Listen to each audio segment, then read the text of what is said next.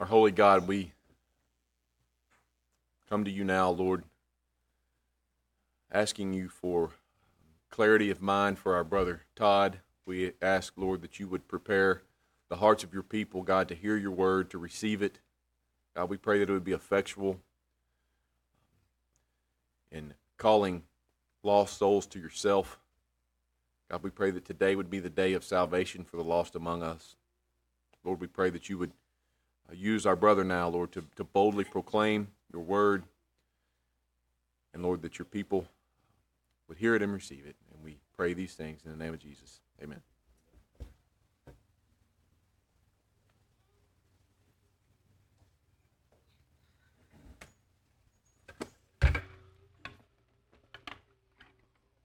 Good morning. I bring greetings from Waco Family Baptist Church. It's always good to be here with you. It has been a while, but we're glad to be uh, able to be with you this morning. It's a privilege to be able to open the Word of God for you. For our text this morning, we are in a familiar passage, a familiar psalm, Psalm twenty-three. This, this psalm is one that many of us have memorized as, as children. I, I wanted to share this morning a story of abuse in my own home. I was forced against my will to commit these words to memory. And uh, they didn't even ask my opinion about it. That's just the way it was. You're going to memorize uh, Psalm twenty-three, Psalm one, other other psalms, other texts of Scripture. And having lived through that sort of abusive home life, I want to encourage as many of you who will to carry on that kind, that same type of abuse in your with your children. That that, that same type of of forcing them. Even when they are so young that they don't understand the meaning of the words, I can't tell you. And maybe you would have this same testimony, the times that you have been able to draw upon the words that you memorized from the Scripture as a child. And uh, and I never could have known the benefit of that when, when we were memorizing some of those things. Uh, these, these six verses that we come to today are very familiar to us.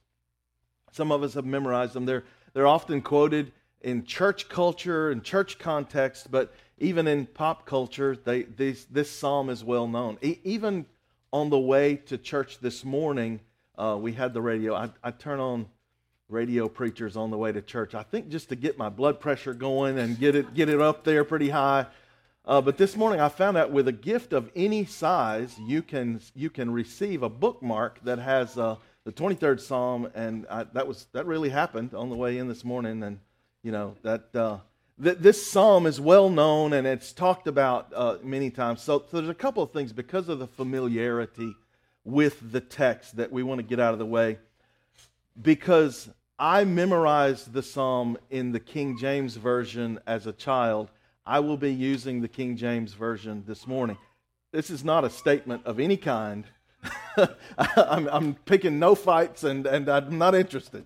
Uh, but but if if I memorize "The Lord is my shepherd, I shall not want," and I come to the New American Standard, the new one says "The Lord is my shepherd, I will have no lack." Uh, it's going to confuse this feeble mind of mine, so I will I will stay with the King James. Uh, so that's that's the first thing. And secondly, because of the familiarity that we have with this text, just a word of warning. We we know that, that old saying, familiarity breeds contempt. And it means that extensive knowledge, especially if it's just a, a, a cursory knowledge, perhaps it's a long-time familiarity like rote memorization of these words from childhood. Closeness, familiarity with a thing can lead to a loss of respect for the thing. We can assume on it. Uh, so it might be tempting for us to say, oh, I know the twenty-third Psalm, and to disengage, to, to throw our spiritual affections into neutral, as it were, and, and um, we would miss the treasures that are here for us in these familiar words. So as we come to them this morning, let's come with fresh eyes and fresh ears to hear what the Word of God says. So if you found your way to Psalm twenty-three, if you'll follow along in your copy of God's Word as I read, Psalm twenty-three. The Lord is my shepherd, I shall not want. He maketh me to lie down in green pastures. He leadeth me beside the still waters. He restoreth my soul. He leadeth me in the paths of righteousness for His name's sake. Yea, though I walk through the valley of the shadow of death, I will fear no evil, for Thou art with me. Thy rod and Thy staff, they comfort me. Thou preparest a table before me in the presence of mine enemies. Thou anointest my head with oil. My cup runneth over. Surely goodness and mercy shall follow me all the days of my life, and I will dwell in the house of the Lord forever. May God bless the reading of His Word. As we make some observations this morning from this text, this will not be exhaustive in any way. It's not meant to be. But I want us to notice first, I guess first just the, the nature of the text. We come to it and we see here immediately blessings that are promised to the sheep. Blessings that are promised. So, so we may come here uh, and say, well, what is this psalm about? Well, it's, it's about my shepherd. I will not want. I lie in green pastures. I am beside still waters. My soul is restored. And we get this idea, if we read it in that way, of an I, me focus. And if we do that, we miss the whole thing. We, we miss everything that should be here for us. The first two words, the Lord is my shepherd. The Lord, the Lord is the main focal actor, the main focus for our attention. The covenant-making, covenant-keeping God of the universe, He is mentioned first in this song, and He should be our focus. We should concentrate on Him through the psalm. Now, as I mentioned, there are delineated for us benefits to the sheep. There is certainly true benevolence from the Lord to His people, but we don't want to get focused on the gift and ignore the giver. We don't want to focus on the gift and ignore the giver. Take the Lord out of this psalm, and there's nothing here. There's nothing left. Take the Lord out, and we have an empty me focus. And I think that's that's for many who profess Christ today, that's the religion that they have. It's far from Christ-centered. They have a me-centered, I need to have my felt needs met. They they have that sort of a religion. And, and I think that may be a tendency for us as, uh, as men and women, boys and girls, is to focus on ourselves and to read even the Scripture, the Word of God, with a self-centered mind. Uh, but we don't want to do that. We we want to understand uh, what that would be like to, to accept the gifts of God that we enjoy every day, every moment, and, and to pay no respect, no honor, no regard for God. Uh, we can think about what that would be like when we see it in children. Now, not your children, but other children that are out there that would that would want to receive gifts from their parents, from their grandparents, but then ignore the ones who love them and give them the gift. We would say, well, that is a spoiled child. That is, that is a, maybe we would use the word brat. Christians, we don't want to be those spoiled children. We don't want to be those entitled brats who come to our Heavenly Father and say, give me, give me, give me. And we don't focus on who He is and and see that He is the giver of all good things. The psalm begins with the Lord. He is our focus. And as we work through this, we learn not only of the benefits that we receive from Him, but we learn something of Him uh, as He uses this agricultural metaphor uh, to teach us. Uh, the Lord is my shepherd. We, we read it. The Lord is the shepherd. We we here have to draw out in our minds, for some of us, uh, long forgotten memories. For others, maybe there are new things that to remember these these uh, things about sheep and shepherds, and to draw on this agricultural thing. we live in a world where so many people never see uh, animals grazing in a pasture. They never have that connection, and how sad that is. We in Texas are blessed that we can, uh, you can be in downtown Houston, and within just a few minutes you can see a pasture full of cows or sheep or goats, or we can see that. So we, we should be able to draw on these things. Uh, as we come and we see the Lord is the one here who is a shepherd, we may tend to think of God in general, or the Godhead as shepherd, but we should be encouraged to specifically think about the Lord Jesus Christ, God's anointed, the second person of the Trinity, God's Son as the shepherd. And we know this because First Peter chapter five refers to Jesus as the chief shepherd, the chief shepherd. Now, you have probably heard pastors, your pastor, and I'm a pastor at my church, and we are referred to as under-shepherds, but Jesus Christ is the chief shepherd. First Peter five tells us that. Uh, according to John's Gospel, chapter ten, Jesus is the good shepherd. The good shepherd lays down his life for the sheep. And Hebrews thirteen calls Jesus Christ the great shepherd of the sheep. So it is Christ specifically that we think of when we come here and read, "The Lord is my shepherd." It is Jesus Christ that we have in mind here.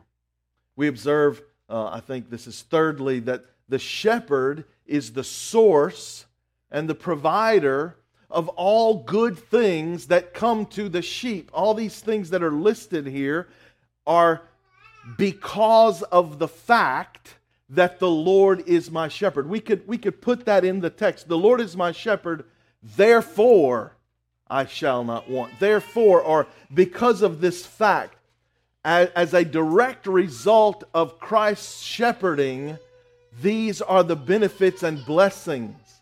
I shall not want. I lie in green pastures. I drink from still waters. My soul is restored. I have no fear. I am comforted. A table is spread in my enemies' presence. My head is anointed with oil. Goodness and mercy follows me. Why? Because the Lord is my shepherd. He is the source of all these blessings. And Jesus, the shepherd, provides these blessings to his sheep by shepherding, by ruling over his sheep. Jesus as the shepherd, and, and we learn here about our Savior, and we learn about how we should be as His people, as His flock. Here the shepherd does not ask where the sheep want to go and what they want to do today.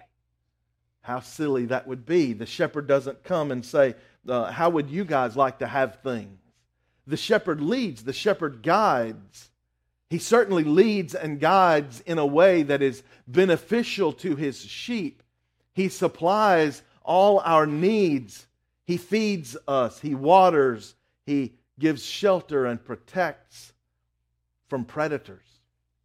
Because there certainly are predators. Satan is like a roaring lion roaming about, seeking whom he may devour.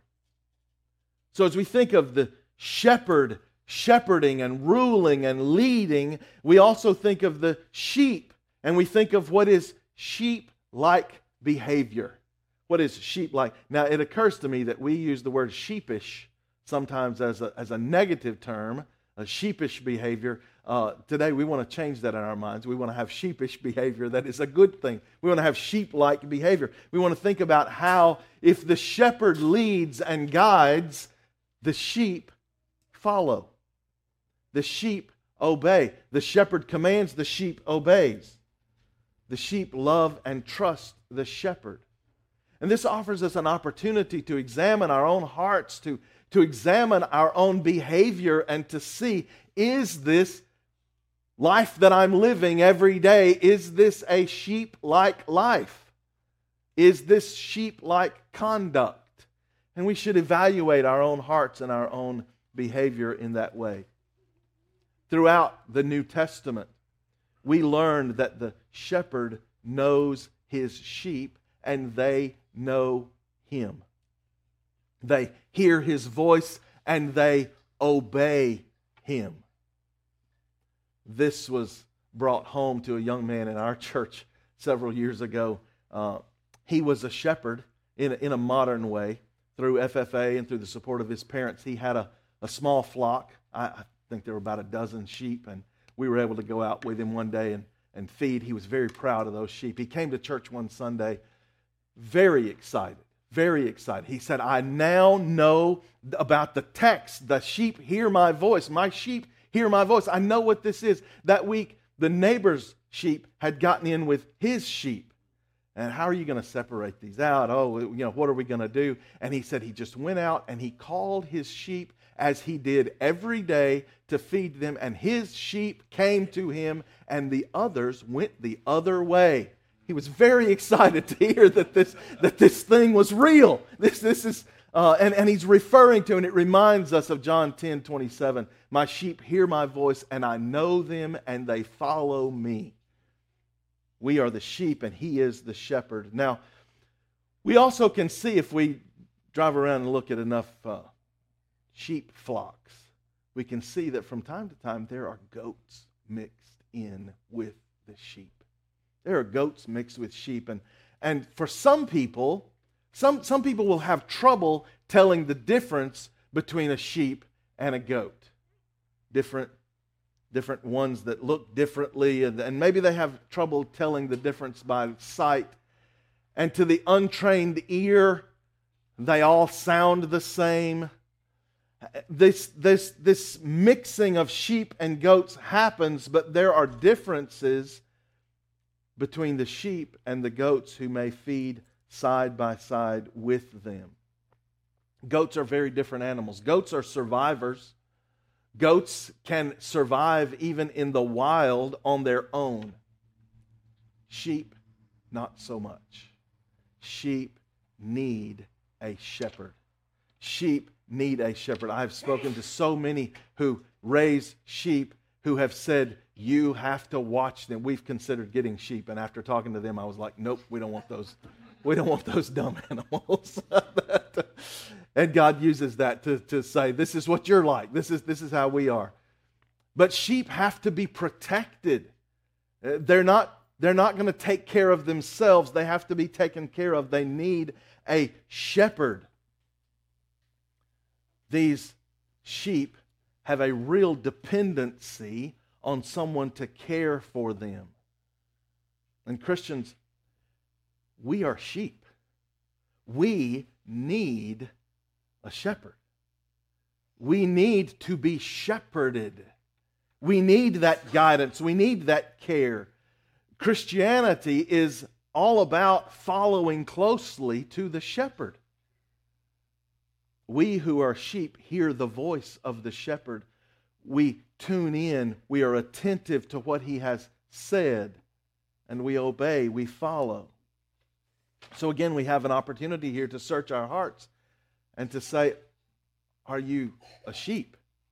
Do you behave like a sheep? Each one of us who are Christ's sheep should have on our lips the first words here from this psalm, the Lord is my shepherd.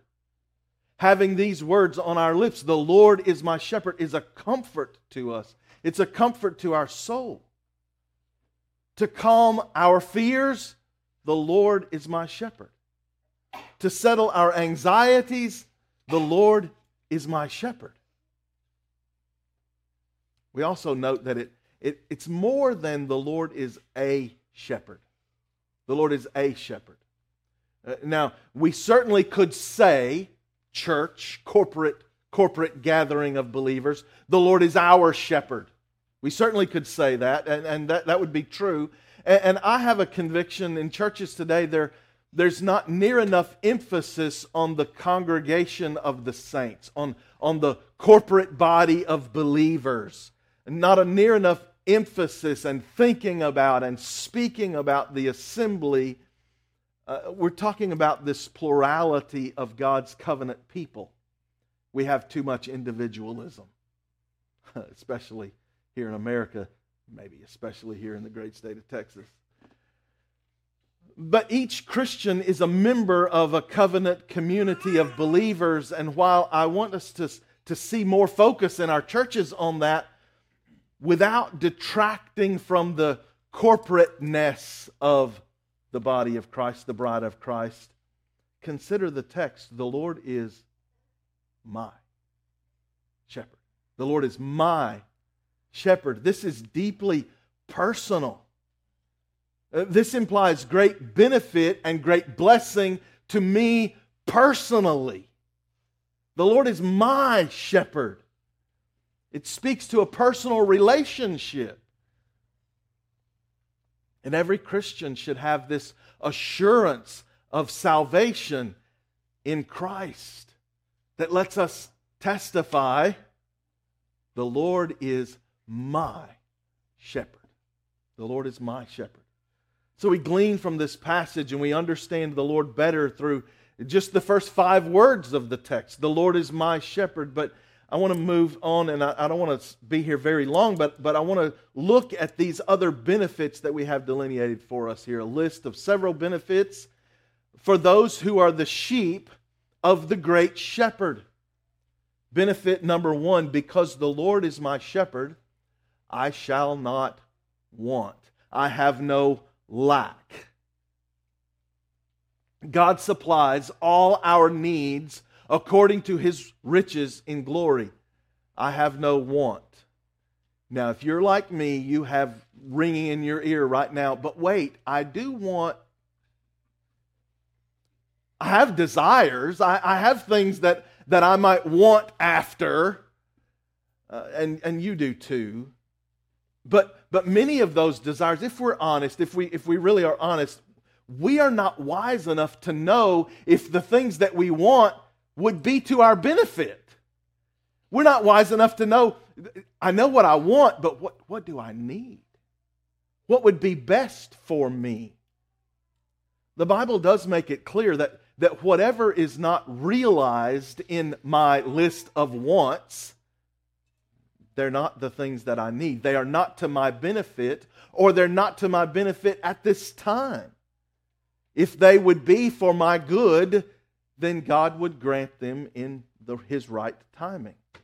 God would provide them.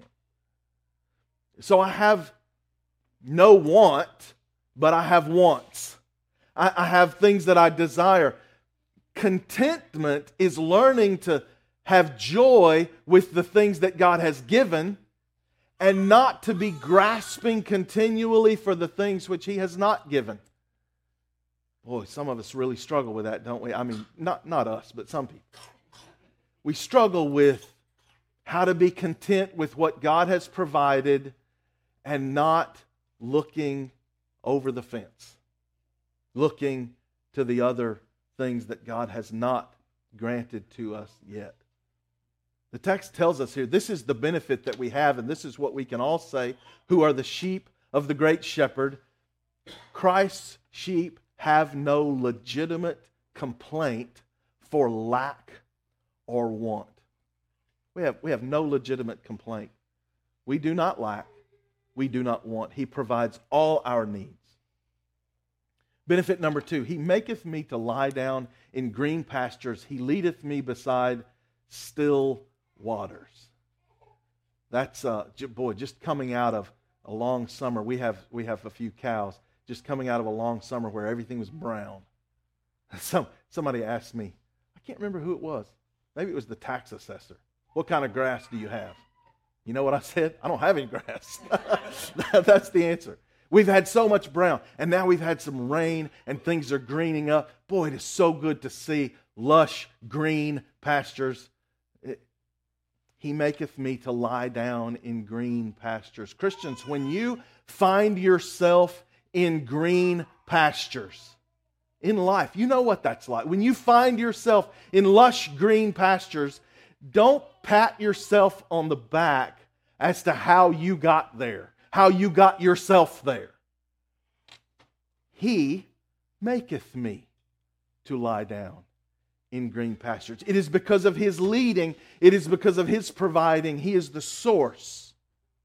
When you drink from cool flowing streams, when your thirst is satisfied, do you acknowledge that it is by His hand that it is by His leading that you are there? Do you give thanks for these good things? He maketh me to lie down in green pastures. He leadeth me beside still waters. John Gill says, by these green pastures may be meant the covenant of grace, its blessings and promises, where there is delicious feeding, also the flesh and blood, righteousness and sacrifice of Christ, which faith is led unto and lives upon, to which may be added the doctrines of the gospel, with which Christ's under-shepherds feed His lambs and His sheep, there being in them milk for babes and meat for strong men, and likewise the ordinances of the gospel. Here Christ's sheep are made to lie down, denoting their satiety and fullness. Uh, Gill says a lot there. John Gill says says much. If if I could put a label on what he's what he's saying there, I would say that green pastures, lying down in green pastures, is having the benefit of the means of grace. Having the benefit whereby we receive the grace of God through the ordained channels that He has provided, that He has given. Spurgeon says the still waters are waters of rest. Waters of rest. Now, sheep coming alongside a raging river would be fearful and possibly in danger of being swept away by the current. So still waters. He leadeth me beside still waters.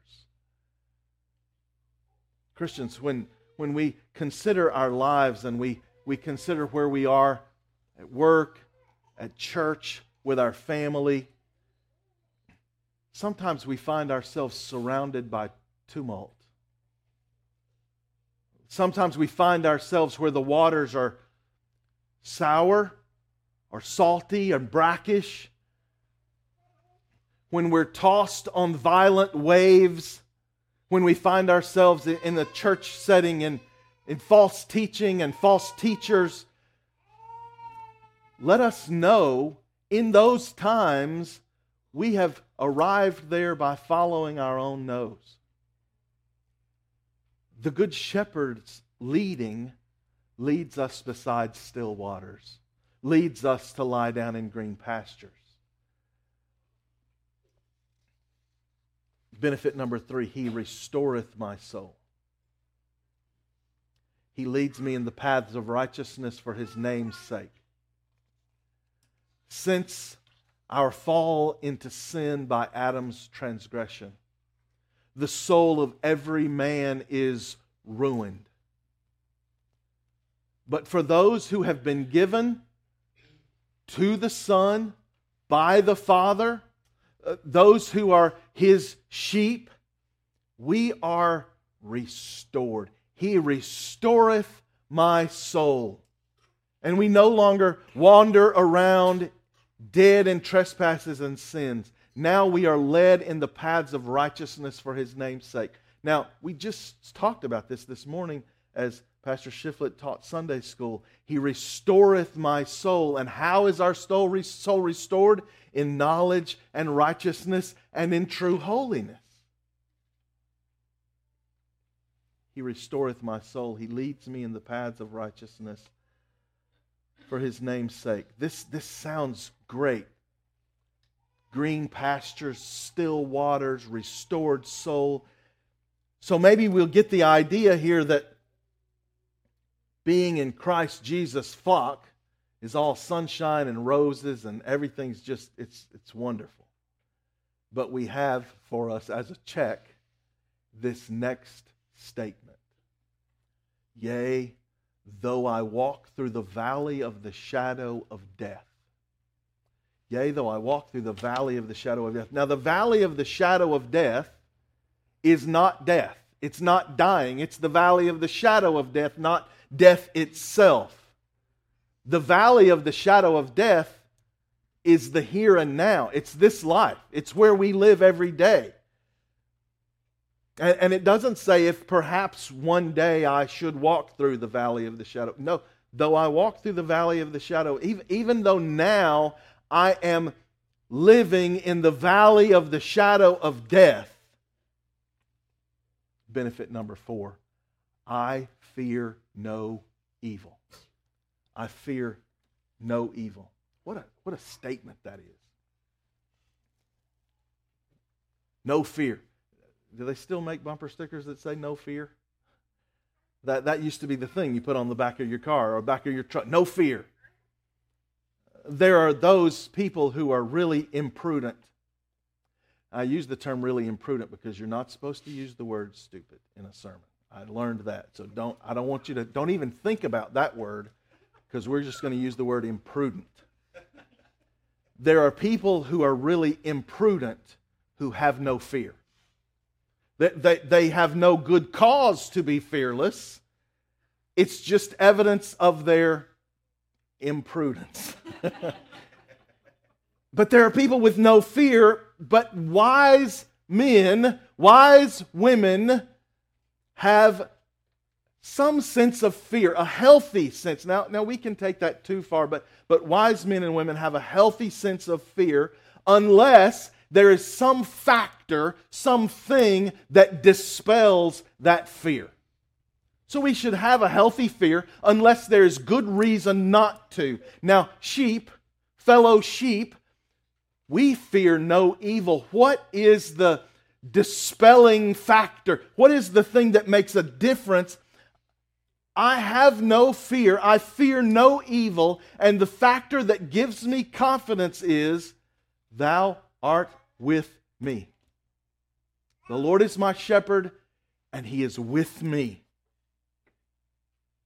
Even though I'm walking through the valley of the shadow of death, I'm not afraid. Now, we have to search our hearts again in this place. We have to say, this valley of the shadow of death that we live in, already we've talked about in this very worship service. We've prayed about things.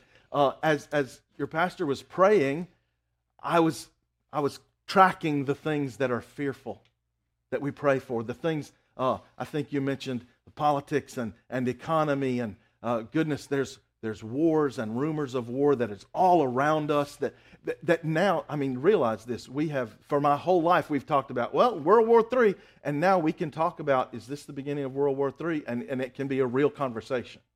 It can be, that's, that's the world in which we live. We live in the valley of the shadow of death. And look back over the last few years, we've experienced a global pandemic that, that many of us can point to people, friends and family who didn't make it through that. There, there's so much to be fearful about. We've been affected by heartache and pain, by sickness and death,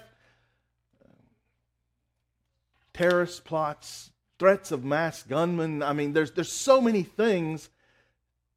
Our political landscape is constantly changing and almost never for the better.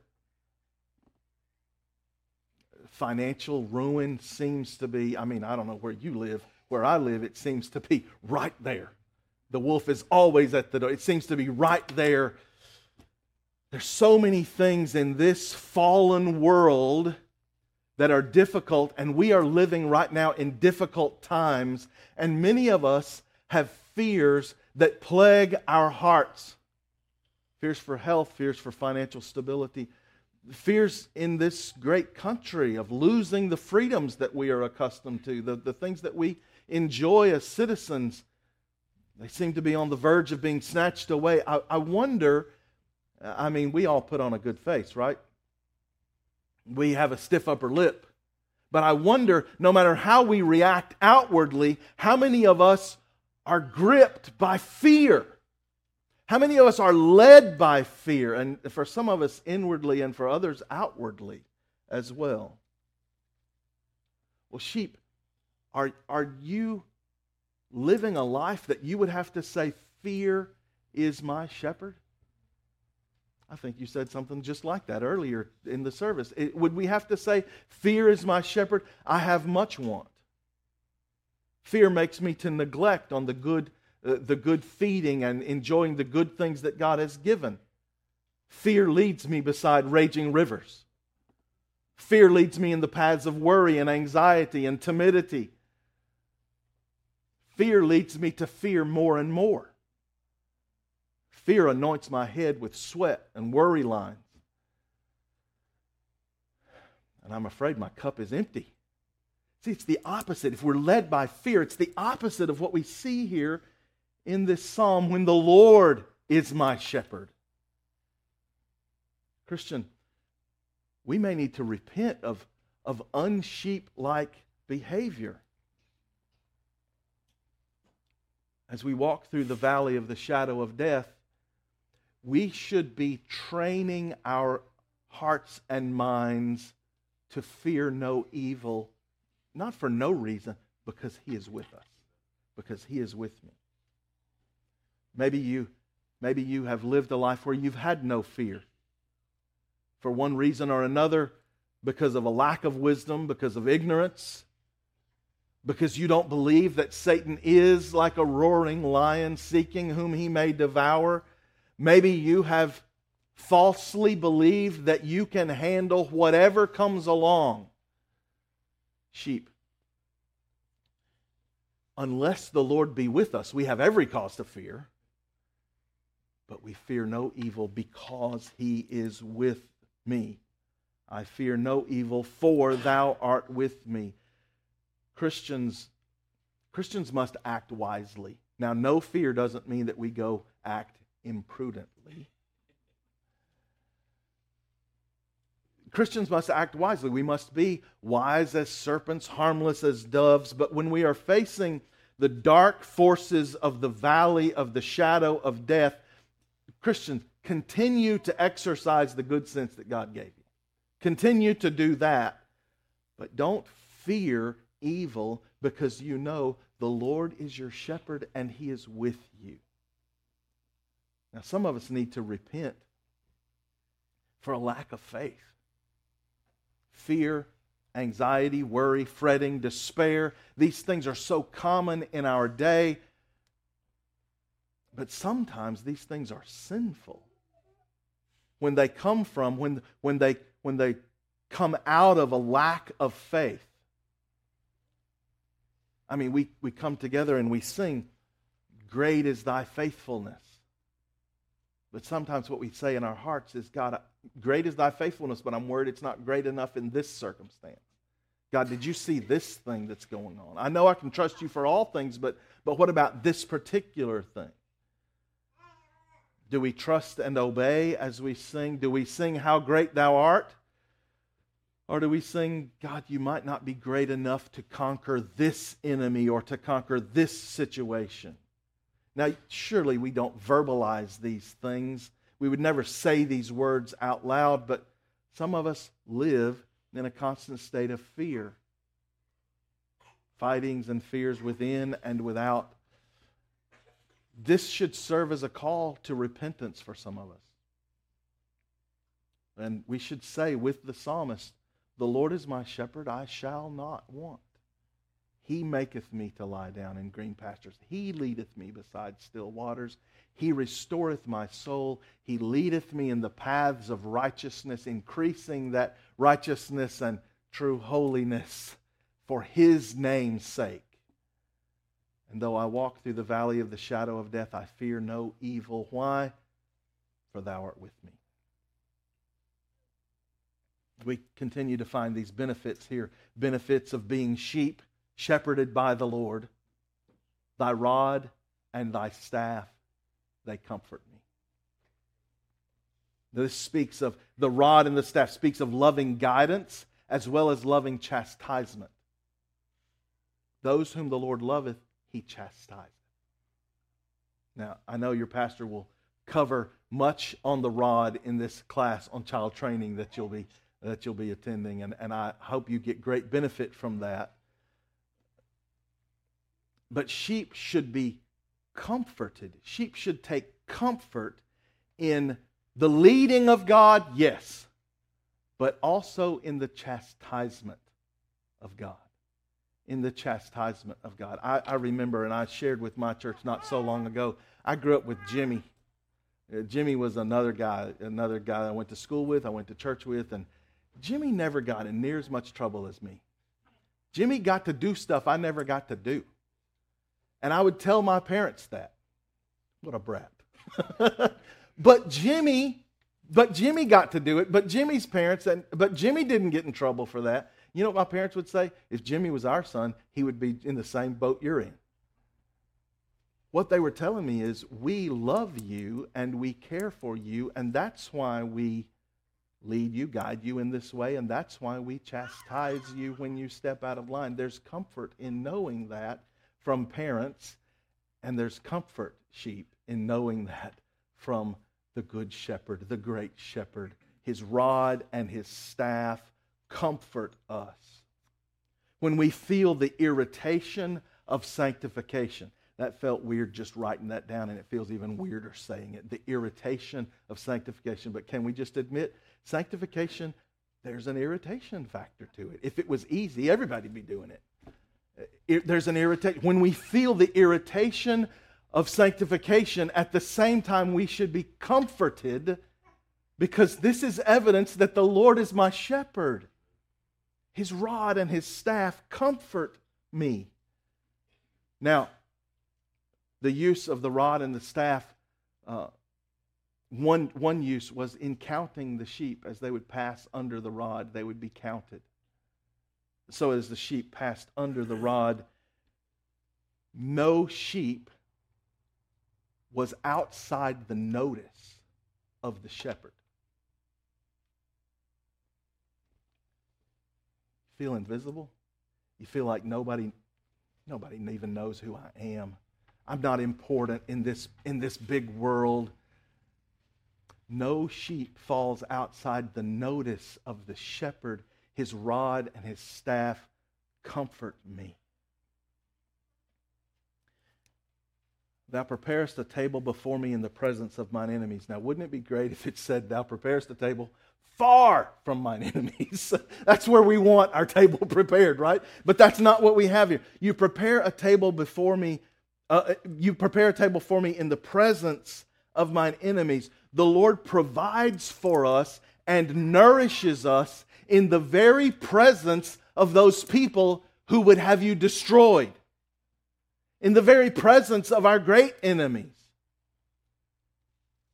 And in the presence of our enemies, we still don't fear, because He's with us. And the Lord provides for us. Now, this is this is not, this nourishment, this is not just found nourishment. This is not just a nourishment that we happened upon. Thou preparest. This is prepared nourishment, prepared for the sheep. God's provision is great blessing for His sheep. Matthew Poole comments on this. Though my enemies may see the table prepared before me, they may envy it, they may fret at it, but they will not be able to hinder it. Isn't that great? God's provision cannot be thwarted by my enemies. God's provision cannot be stopped by Satan and all his demons. God's provision cannot be stopped by that person who comes against me. He prepares a table before me in the presence of mine enemies. Now, we've talked about God provides all our needs, but the next statement, thou anointest my head with oil. Now, oil had many uses. Oil was used as a cleanser. It was used as a perfume. But, but this, this is the thing. When we read here, thou anointest my head with oil, this goes beyond basic needs. This is not just food and water, necessities of life. This goes above and beyond that. The provision and blessings of the shepherd are not just the bare minimums. He anoints my head with oil. My cup runneth over. My cup runneth over. This is, this is how God provides. The thought comes of, of the The ox that was treading the grain, and the ox was not to be muzzled. Now, there's there's application in that for how we take care of pastors in our day. But what was the idea of that? When the enemies of God's people saw, they don't even muzzle their ox. The ox eats all the grain he wants as he's treading the grain. Wow, their God provides for them greatly. He prepares a table before us in the presence of our enemies. He anoints our heads with oil. Our cup is overrunning. Someone has said that this goes beyond abundance to redundance. The imagery of the cup is, is the cup that would be for wine that makes the heart merry. Augustine called this cup the cup that caused the martyrs to go down to their death giving thanks. This is the cup that runneth over. Now we must ask if we, the sheep, are the beneficiaries of such great wealth of blessing, do we have a duty then of what we do with that blessing? Someone has said the rain that falls on the mountains must flow down to the valley. The idea is to say that as we receive these blessings from God, we are to be an instrument of blessing to others in God's name. Our cup runneth over. And we don't just bottle that up. Surely goodness and mercy shall follow me all the days of my life, and I will dwell in the house of the Lord forever. Such confidence, such confidence in the Lord. And this confidence only belongs to those who are the sheep of His pasture. Only to those who can say, the Lord is my shepherd. Now here today, that this is, I mean, what do we do with this text? What do we do with these six verses? Christians, we, first of all, are called to believe the promises that are here. To believe them, and to believe them as the truth of God's Word, even if sometimes uh, we can't see that and we can't feel that at the moment. This is the truth. This is how God is providing for us. So we believe His promises. We have confidence and we, we walk in life as sheep of the great shepherd. But for some of you, you cannot say, the Lord is my shepherd. You know the Lord to be a shepherd, but He's not your shepherd. You're still lost in your sin. The call of Scripture is that you would repent of your sin and believe savingly in Jesus Christ. These great benefits, I would love to say, everybody gets this. Everybody doesn't get this. This is only for those who can say, the Lord is my shepherd. If He is not your shepherd, let me encourage you to listen, to hear the call of the shepherd today, to come to Him in faith, repenting of your sin. I pray that you are able to say, the Lord is my shepherd. I pray that you will know the comfort and security of being in His fold. I hope for each and every one of us that we grow in faith.